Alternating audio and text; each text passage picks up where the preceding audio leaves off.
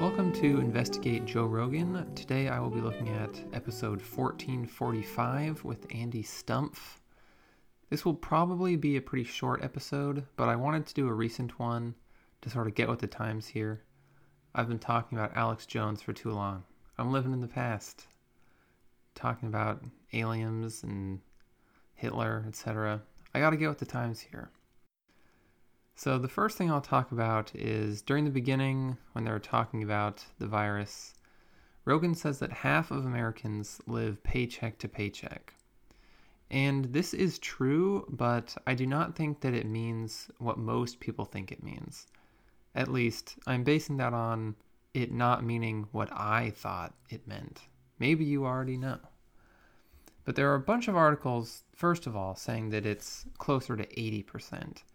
And that number comes from a random survey that careerbuilder.com took. So I don't think it's really worth taking seriously. But the 50% number comes from a legit study done by the University of Chicago.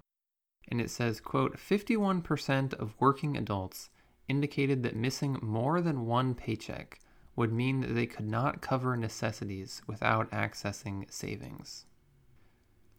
So, if you didn't get a paycheck, they would use their savings. What I thought paycheck to paycheck meant was if you didn't get a paycheck, you're just out of money. And you'd have to, you know, go hunting or, you know, kill someone. But I mean, this just makes sense to me. I mean, if, yeah, if you didn't get paid, you'd have to use savings. What else were you going to do? I think what I thought paycheck to paycheck meant was really this. Later in the the study, it says one third, 31% of households report that they would need to skip the purchase of essentials if they missed two paychecks. That's more like what I thought it meant. And a third is still pretty bad, even though missing two paychecks is not literally paycheck to paycheck. Still, it's pretty bad. But at least it's not as bad as 50%. And at least the 50% number isn't exactly what I thought it was. I think it's worth keeping this in mind when the term paycheck to paycheck gets thrown around. It's worth knowing. Also, during their coronavirus discussion at the beginning, Stumpf says he thinks there's a thin line separating America from becoming a third world country, essentially. Um, but he also he also makes fun of preppers, saying, "Oh, it's crazy, you know, you can't just have military rations and guns." But I mean, what do you want? You know, if if you really think that we're about to become third world any day, wouldn't that mean these people are actually totally in the right and not paranoid at all? What do you what do you want here, Stumpf? I th- I thought that was a little silly. Rogan also says around this time that there's no protection for tenants in California during the whole virus stuff. And this is actually not true. In most places in California, there's temporary eviction bans if you're out of a job because of the virus.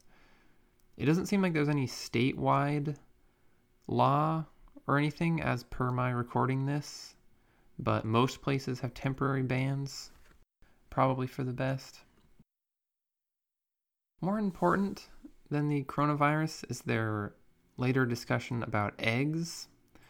And Rogan confuses two different egg dishes and combines them. He says that balut is a hundred year old egg.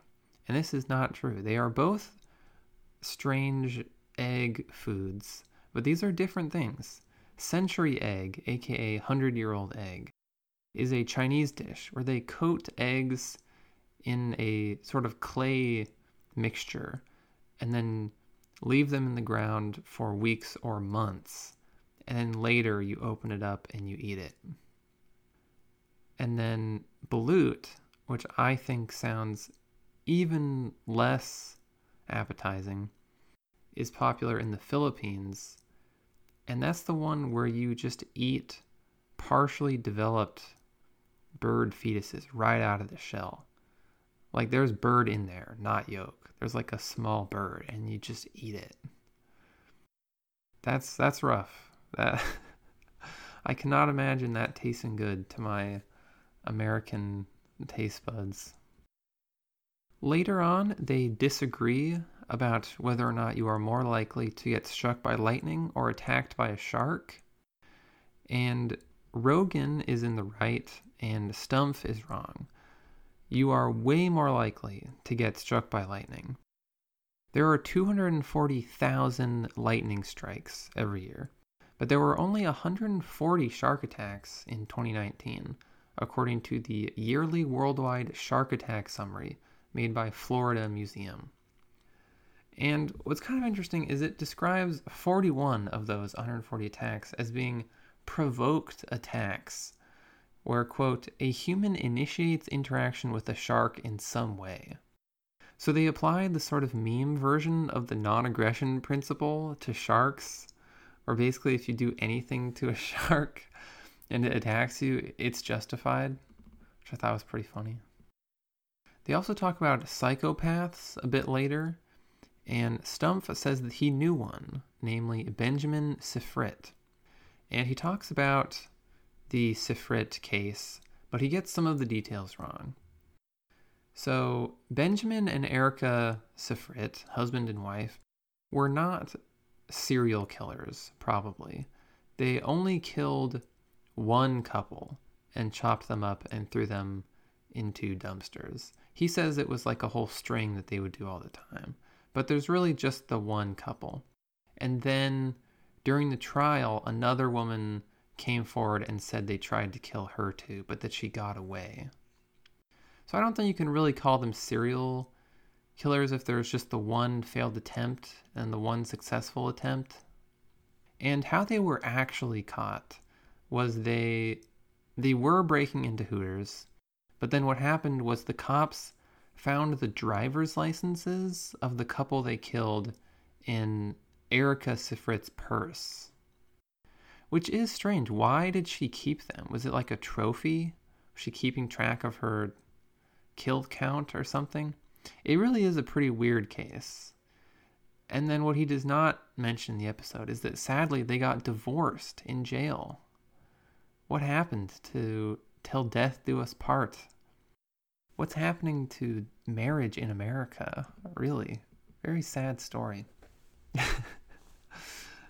they, of course, talk about the Navy SEALs for a while, and Rogan says that he just sort of assumed that every Navy SEAL would learn the basics of Brazilian Jiu Jitsu. And then Stumpf just says that he cannot recall a single instance in his career or in the career of anyone he knew where knowing Brazilian Jiu Jitsu would have come in handy at all. But then I think mm, possibly to make things less awkward, he's like, oh, yeah, everyone should learn it though, for sure. Everyone should learn it. they talk about Jocko, of course, with all this SEAL stuff. And this is something I was going to talk about in the episode with Jocko and Tulsi Gabbard. But there was a lot of stuff going on in that episode, so I think I'll just talk about it now. And this is these are just, these are opinions, not strict fact checking, but I feel it must be said. Waking up early is not that hard. It is not some ultimate feat of self discipline. Anyone who has ever had a job where they had to get up at a weird time can tell you this. Eventually, you just get used to it, and it's not that hard. Second, the fetishization of depriving yourself of sleep in the name of working super hard is stupid. Getting eight hours of sleep is extremely good for your health. And if you start doing this, having not done it, you will feel better physically and mentally every day. I used to sleep like five to six hours a night.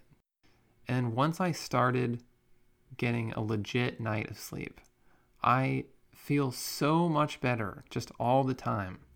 Do not deprive yourself of sleep to try and be like Jocko. It is dumb. I I feel like this must be said because it just gets brought up in too many episodes. Something suspicious that is said later in the episode when they're talking about uh, judo is Rogan says, try picking up a dead body or someone who's out cold. And he says the second part of this kind of fast, as if he's trying to recover, realizing how strange it is that he has essentially admitted to picking up a dead body. Does this mean that Joe Rogan has killed someone? Probably. Should a criminal investigation be opened up? Probably. Will one be opened up? I doubt it. As usual, it is up to me to do the investigating. Another very controversial statement made by both of them later, they both agree to this, is that Cheetos are not as good as Fritos. And this is just factually wrong. Everyone knows that the rankings go Doritos, then Cheetos, then Fritos, just like the song on Madvillainy. Those are the correct rankings. Everything else is wrong. I wish they had continued to talk about chips to spice things up a little bit, but instead they start talking about leg kicks, you know, for like half an hour. Uh, but eventually they they stumble onto some other topics. One of which was brought up by Jamie, who says that in France you have to wear a speedo because loose-fitting swim trunks are not allowed. And this is true, but they do not say why in the episode. Jamie does not give a full explanation here, so I thought I would. France's reasoning behind this is that people will wear swim trunks places other than a pool. So then they'll get all dusty or whatever. And then those people will get into the pool and then they'll get dust in the pool. Whereas you won't just walk around in a Speedo collecting dust. Now, public pools are very disgusting, mostly just band aids. But is this really why? Like, are people tracking in dust? I don't know. This is a very strange law. Apparently, they even have like Speedo vending machines at some pools in France for tourists who who don't know about this stuff. Pretty interesting. I think related to this discussion, I don't quite remember how they segued to this, but Rogan says that a fighter named Brian Green once sparred without a cup and was kicked so hard that his testicle exploded and he lost it forever. And Brian Green would probably not appreciate um, Rogan saying this on the podcast because it was not him that this happened to. It was a guy named Devin Powell. And Devin Powell uh, went to the hospital and then he got his testicle back. So apparently, if you rupture your testicle via a kick, it's not just over for you. The medical science is there to to get it back. So that's nice for Devin Powell. And it's nice for Brian Green, who just has both and never got kicked at all. So that, that's good. They sort of circle all the way back to talking about coronavirus at the end of the podcast. And they talk about how Trump got rid of the pandemic department. And Stumpf says, "Oh, you know, I don't really know if he did or not. There's articles saying both." Um, but he, he's wrong. Trump did indeed fire the U.S. pandemic response team in 2018 to cut costs. Obviously, in hindsight, in 2020 hindsight vision, this was a pretty bad move. Certain conservatives like to talk about how cutting all these random little things will somehow solve the budget. Like, oh, if we just cut like NASA, we could balance the budget. But it's just because they don't want to actually cut the things that are causing problems, like Social Security, Medicare, the military. These things are pretty much like the whole budget. So just firing a couple bureaucrats in charge of pandemic responses, it really just doesn't do anything. It's very silly. They end the podcast talking about coronavirus. And when they're initially discussing the coronavirus at the beginning, they're all, oh, you know, people are being so crazy. If everyone could just be objective and reasonable like us, then nothing bad would be happening. If, if anyone could just be as smart and calm as we are, nothing bad would happen.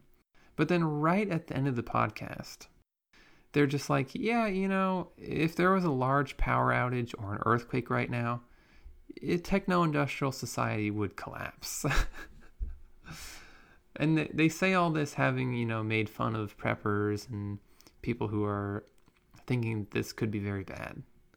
So, what I think, and maybe I'm the one being overly cynical here, but I think these two are basically the coronavirus equivalent of neocons, where, you know, neocons, they're not Christians, they don't want to join the military, but they, they think you should for, you know, the national good. I think Rogan and this dude are panicking internally, hardcore, but they do not want other people to do so because it would be bad for the country. Again, maybe this is an overly cynical analysis of these two, but I think it might be close to the truth. Personally, I don't really think techno industrial society is going anywhere, unfortunately. But anyway, if there are older episodes you would like me to investigate, uh, you can just email me or message me on Twitter, or you could tell me in person, maybe. So, next episode, I'll do a recent one if there's anything that seems interesting, or perhaps I will go into the JRE archives. But I will end this episode with my favorite quote from it Water is weird. I enjoy the fact that it's real. Joe Rogan. I do too, Joe Rogan. I do too.